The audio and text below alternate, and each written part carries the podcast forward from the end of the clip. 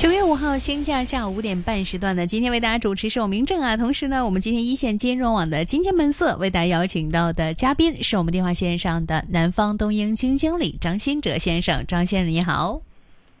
Hello， 明正好，大家好。现在目前港股方面这两天也是一个大幅的一个反弹的操作啊，在未来一段时间，如果真的对港股行情方面预测算正面的话，你们其实怎么看现在港股在18000和19000点面对的阻力呢？事实上的话，我恰恰相反啊，因为其实在上周的这个节目里面呢，我们有提到过，是虽然近期公布了很多利好，就是但是乱花渐欲迷人眼。我们在这么多的利好的过程中呢，我们需要去分辨真相。那么事实上呢，就是港股呢，大家永远要记住它的基本面看中国。所以在这么多的政策里面，有哪一些？那么所谓的基本面就是经济基本面。那么我们常说这个叫股市，就是一个经济的一个反映的经济的指标嘛。那么，但事实上呢，过去确实是啊，这个中国证监会推出了很多的政策，包括降低印花税。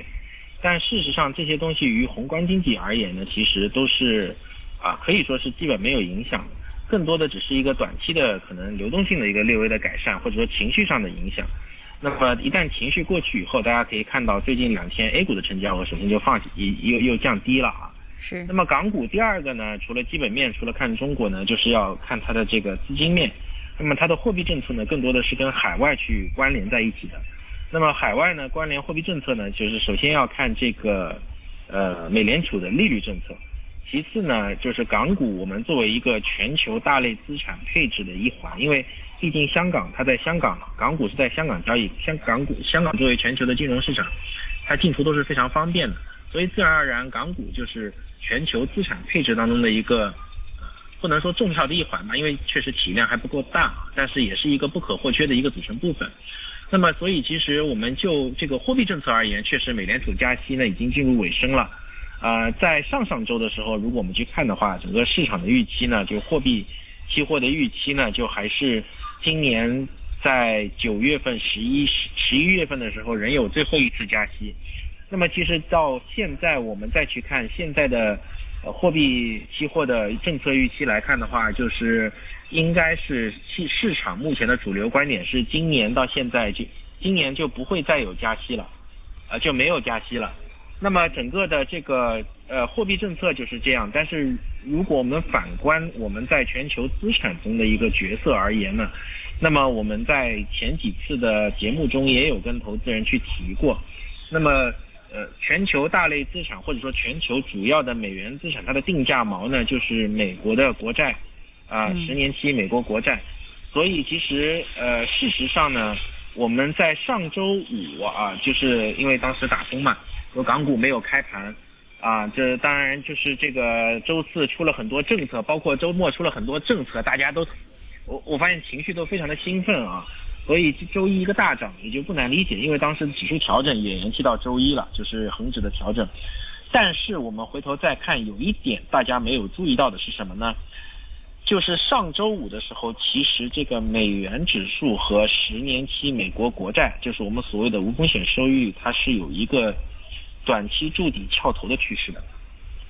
啊，这一点是我们绝对不能忘的，就是如果无风险资产收益率的攀升啊，就是10年期美国国债收益率上升，这对全球的股市都会造成重创。那么，由于昨天晚上美股没有开嘛，因为美国是昨天是Labor Day 放假，所以昨天白天港股确实涨得很好，但是今天美股要开盘了，对吧？我们看到美债收益率继续在上行了啊，如果我没记错的话，上周下半周一度在4.1以下。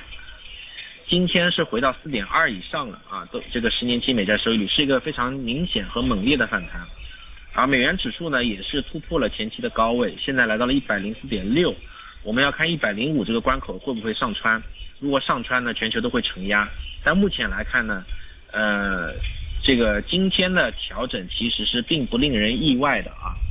所以其实整个如果往后演绎的话，我们还是要去关注这个10年美债收益率和美元指数的走势，啊，不排除进一步调整的可能。但是啊，我想提醒大家的一点就是，虽然这个对于中国境内宏观基本面的一个决定性的改善的政策没有出来，但是近期的一系列政策已经证明了中央政府的一个非常积极的态度啊，所以不排除在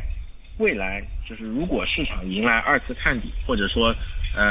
随着外围市场进一步进行调整的时候，就会有这种决定性的利好啊出来。到时呢，就是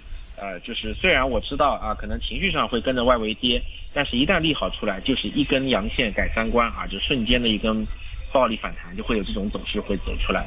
所以大家呢，就是在这个时候呢，就要不要放弃希望啊，要做好两手准备啊，就是首先就是肯定是尽量不要满仓啊，就是也要做好进一步回调的准备，因为毕竟海外市场，特别是美股现在估值过高，这是它的一个核心问题啊。那如果受到美股方面的一个可能估值下调啊，相关的一些的中概股，我们是不是要密切留意当中的风险呢？应该是会跟着一起调的，因为其实我们把全球资产放在一起，特别是中概股，它其实是一个我们说是一个叫贝塔啊，如果这就比美国的一个贝塔更高的一个弹性的标的，是。所以其实如果美国的科技股出现调整的话，中概股逃不掉啊，一定会跌。但是问题也在这里了，就是美国的呢，它是从高位开始跌，人家的估值确实高啊。你不管是从这个市盈率啊，你还是说从这个标普500的股息率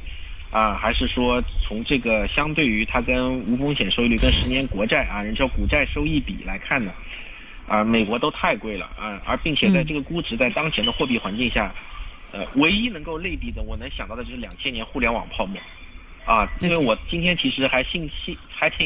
看了一眼它的估值啊，当然现在的估值没有那时候那么夸张啊，那时候可能都是100-200倍。当然你反过来看，现在增速也没那个时候快了，那个时候的互联网增速都是1年100-200的增速，对吧？然后同时呢，整个的货币环境还真挺像的啊。2020年差不多前后的时候，美国的利率处在比现在还高，政策利率它是6%以上，现在是现在应该是5.25左右，对。所以其实就是当时的货币政策比现在还要紧啊，所以其实这个我们其实都是有一定的借鉴意义的啊。就是现在呢，可能相对来说大的科网股还好啊，它的估值还相对来说跟自己的增速比，坦白说也高了啊。你要说苹果和微软，对吧？确实是人家已经是产业龙头，毫无疑问当之无愧。但是你一个对应的是利润增速只有10%甚至10%不到的利润增速，你对应的都是30倍的估值啊，还甚至说也将近40倍的估值，我觉得怎么算都是这个账都是算不过来的啊。另外还有这个更别说 AI， 即便 AI 我们觉得对 AI 很看好，非常非常看好，毫无疑问啊是下一轮产业革命。但是你说现在对应的这个有一些 AI 的龙头啊，估值也是过高了啊。所以其实整个来说的话，我们觉得需要时间去消化估值啊。OK， 这是海外面临的最大的问题。是，如果看回中国基本面的话，您其实怎么看今天这个电力股方面逆势走强？有市场认为说，现在大家可能高估了或者说过分担忧了电力的下行风险，你们认为这样的一个担心成立吗？是这样的啊，就是过去一段时间电力股走弱呢，是市场有这么一个传言，据说有降电价的预期。因为这个大家都知道，去年煤价大涨，然后因为为了降低火电的压力，咱们其实电价在境内呢也调过。那么其实随着今年煤价中国跟澳洲的关系重新修好啊，煤炭供给上来，然后煤价大跌啊，那么其实我们可以看到呢，就是相对来说火电的利润确实今年也出现了一个明显的改善，所以年初火电也扎扎实实的涨了一波啊。那么截止到现在呢，大家也都知道，现在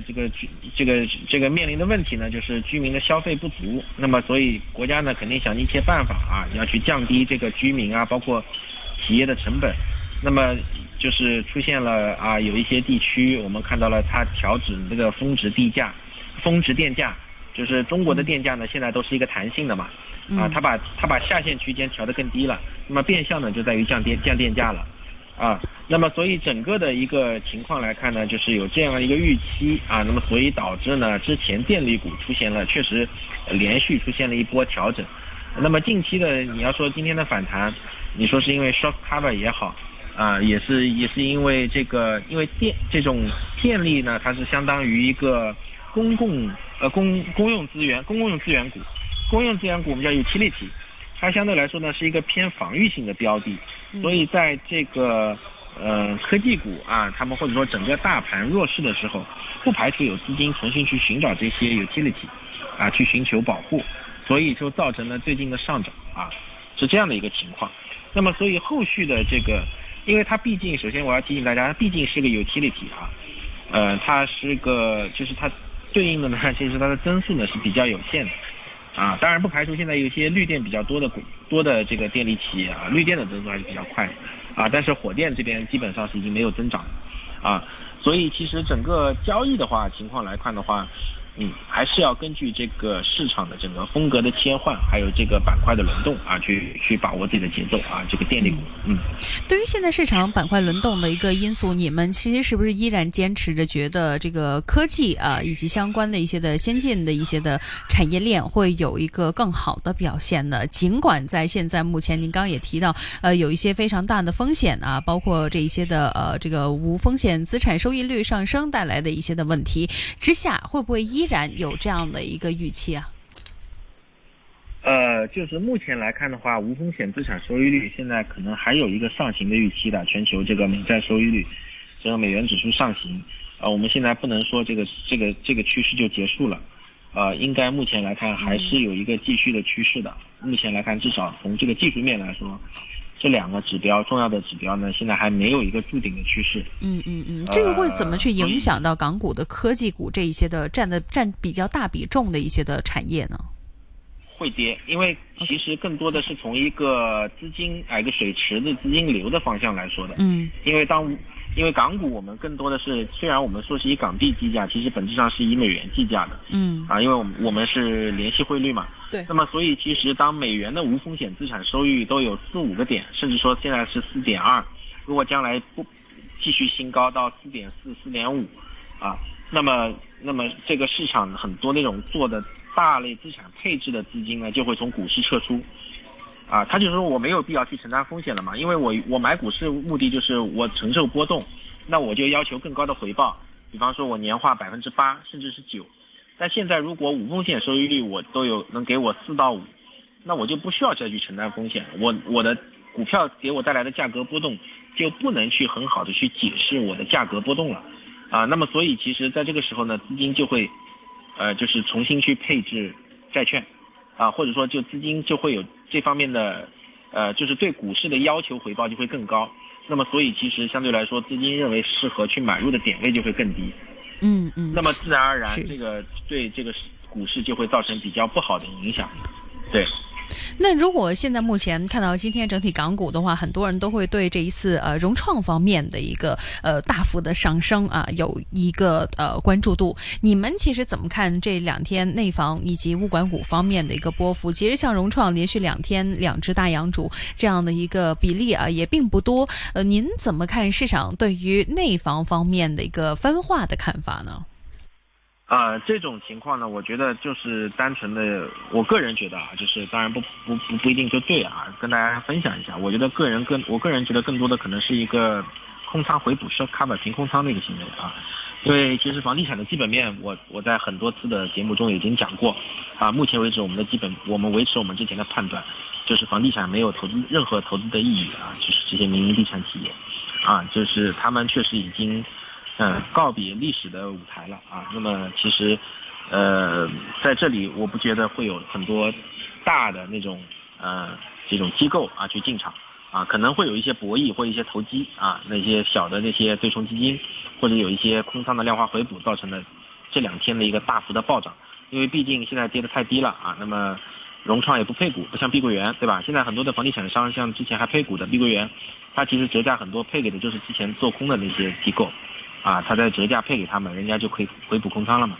那么其实融创也没有这个行为。那么一旦政策出来了利好，或者说相对的利好，那么这些已经做空赚的很多的那些机构就平了嘛。不管是他可能是在之前停牌前已经空了很久了，那人家都已经可能赚了大概你说看之前，融创复牌第一天就跌了%，我记得也没错，应该是跌了70-80%吧。啊，它停牌前都是几块钱，然后现在哪怕我涨成这么多，也不到2块，1块多，对它来说仍然是盈利颇丰的啊。所以其实，这个买的观点跟大家纯多头的思路可能是不一样啊，所以有的时候还要鉴别清楚。嗯，就是整个产业链的趋势都没有出来，其他。这个其他地产公司价格都没有，不可能只有你，对吧？这一点大家要明白，就是天上不会掉馅饼，啊，就是行业的，就是这个房地产行业走到今天，民营房地产不可能现在只就你一个融创的，他们并没有什么特别的地方，甚至反过来说，他老板俩人的身份还是美国人的，对吧？对吧？就这么简单，所以其实我觉得大家还要保持一份理智和清醒吧。OK， 那最后还有2分钟左右时间了，你们其实会怎么样去部署第三季度方面的一个安排？如果市场风险性那么大的话，是否对于市场还是避之则吉呢？我事实上我是这么觉得的啊，就是说在这个位置呢，你说要去大幅的去做空中国的股市，其实我觉得空间不大的，而且时不时的呢就会，就像我之前说，就是现在呢也明白政策的底线在哪。可能政策的出台呢也需要时间，就是你不知道他研究政策需要多久，所以时不时呢就会有1-2条政策出来，就导致呢2-3天的暴力反弹啊，就会把你的整个仓位心态搞坏。所以在这里呢，我建议大家，如果你这甚至说宁愿去空仓，都不要去做空中港股市。反过来说，你可以用做空美股，就是如果你已经持有中港的多头，你不如去做空美股来对冲整体全球风险资产的一个风险，因为其实我现在我就是刚才讲了那么久，我们主要面临的风险是来自于债券的风险，所以就我们现在不管是中国股票还是港股还是美股，其实咱们都是一家人，咱们共同敌人是债券，是无风险收益率，那所以在这个时候你不如去甚至说可以做空美股啊，来持有中港股市的多头仓位。那么来对冲市场的一个风险吧，啊，来等待转折的时机啊。那么在这里，其实说实话，你要把中港卖掉，如果多头仓位把它卖掉啊，我说实话啊，就是也却挺可惜的，因为确实位置比较低了。是的。因为说不好，就像这个降印花税，因为港股，你说咱们的台也在研究降印花税了呀。对。他已经公开说不排除降低税的可能。那如果真的是今天晚上一公布降印花，你就是听到我说了，你很恐慌，港股明天抛了，抛完以后明天晚上，